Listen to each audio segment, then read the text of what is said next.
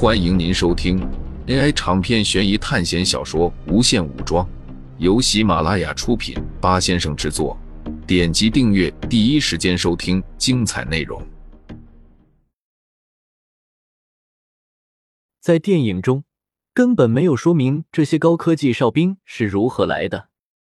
但如果是在考试中，这个世界肯定有生产这些哨兵的工厂。对于苏哲来说，那里可能是一个大宝藏。科技和魔法不同，魔法这种东西是很玄幻的，大多数都依靠宝物和自身。但是科技不一样，这些都是普通人类研究出来的东西。这就证明，苏哲也能学习这些制造哨兵的方法。苏哲暂时不想考虑这个问题，因为他现在要赶往 X 教授那边。这个电影的大主线就在 X 教授那边。在电影最后的结局中，有许多哨兵包围了他们了，在高原地古庙展开了最后的决战。但是在决战中，这些变种人明显不是那些哨兵的对手。还好是金刚狼是成功的阻止了哨兵计划，导致一切都产生了变化。不然的话，X 教授、万磁王他们肯定会被那些哨兵杀死。苏哲根据之前考试的经验。正常的大剧情一般是不会改变的，也就是说，金刚狼依然会成功的逆转未来。虽然多了一些电影不存在的东西，比如说哨兵的分级和那个三级暗影哨兵，可是这就让苏哲很是疑惑了。如果光是依靠金刚狼就可以成功的话，根本不需要我们这些人啊！苏哲突然想到了什么，他突然抬起头，看向四周。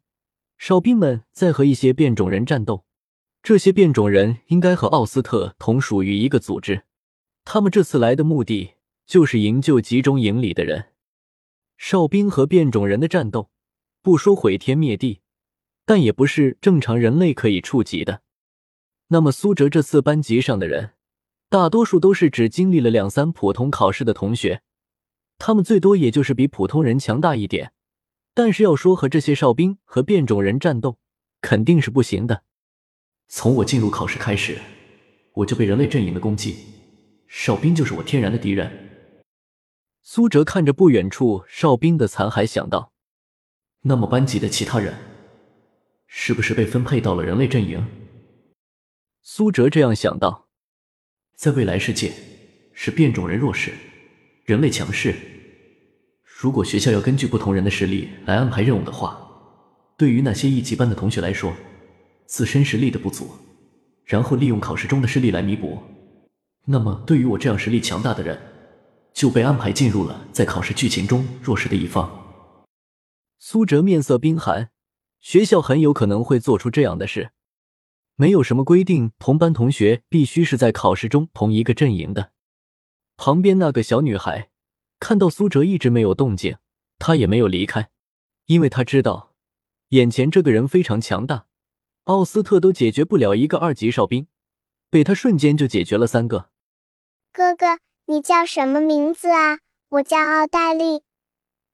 小女孩说道。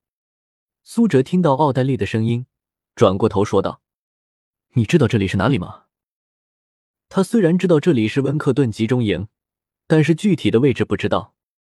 这里是纽城的温克顿集中营啊，小女孩说道。纽城吗？这里居然是纽城，但是怎么会变成这个样子？先不说这里的为什么有座集中营，单是的楼房都几乎快要倒塌，就已经说明这里已经破败不堪了。如果说连纽城这样的巨型城市都没有在这场灾祸中幸存下来，那么这个世界也真的快要完了。小女孩并没有停留，她拉着苏哲往废弃的医院里面跑。对，就是前面。小女孩指着其中一个小坑说道。苏哲将泥土刨开后，发现有一块类似于下水道井盖的东西，不过上面有个凸起的 X 形。之前我看过他们画的逃生路线，这里可以通往逃生飞船的降落地。奥黛丽说道。苏哲和奥黛丽两人进入逃生通道后，发现这里只有一条单行的通道。奥黛丽沿着这条通道狂奔，但是苏哲却阻止了他。怎么了？奥黛丽不明白苏哲为何这样做。苏哲并没有回答他，因为他闻到了血腥味。之前苏哲看到有很多人跑到了这个医院里，他们应该也是从这条逃生通道逃跑的。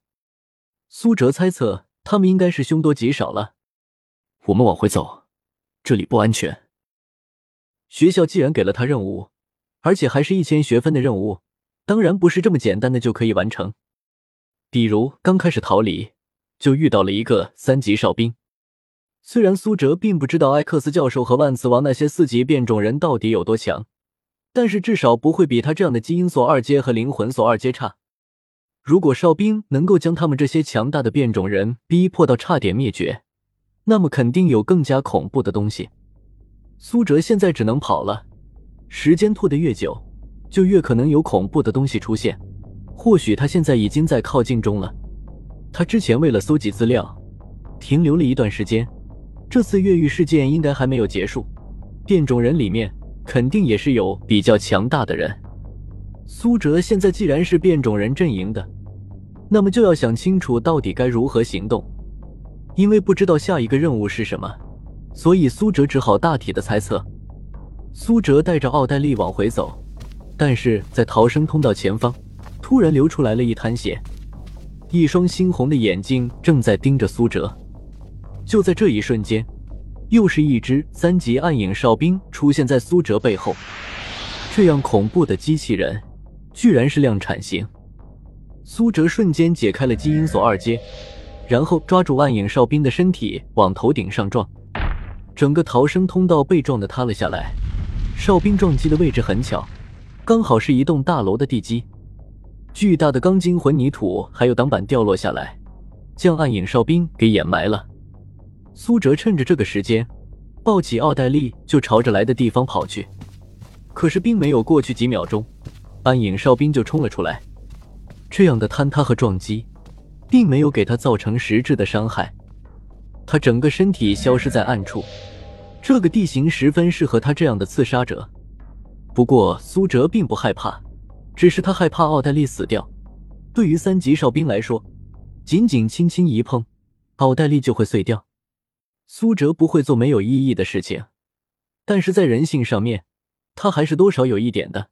不过奥黛丽本身就对苏哲起到了一定的价值。如果苏哲要接触那些变种人的话，那么就要塑造一个形象。那么没有一个比拼命保护小女孩更加令人接受的形象了。这是一个很好的切入点。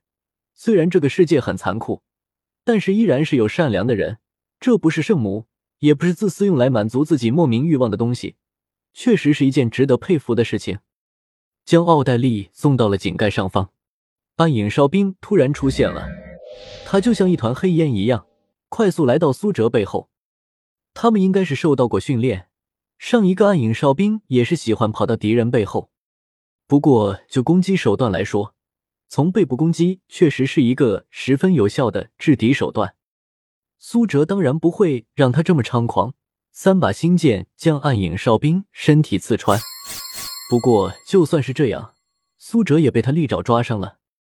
如果不是他躲避及时，他就会像之前那样被刺穿身体。内脏如果受到伤害的话，战斗力会极限下降，甚至基因锁解除之后还会加重伤势。但是对方根本不怕，他们就是一群没有生命的机器。能够用自己的身体换敌人的生命，对于他们来说是没有恐惧的。苏哲快速的将黑岩灌输进被星剑切割开的伤口，里面的电子回路被他烧掉了一大片。虽然苏哲的黑岩烧不掉它的表面，但是芯片和电子回路依然脆弱。听众朋友们，本集为您播放完毕，欢迎订阅专辑。下集精彩继续。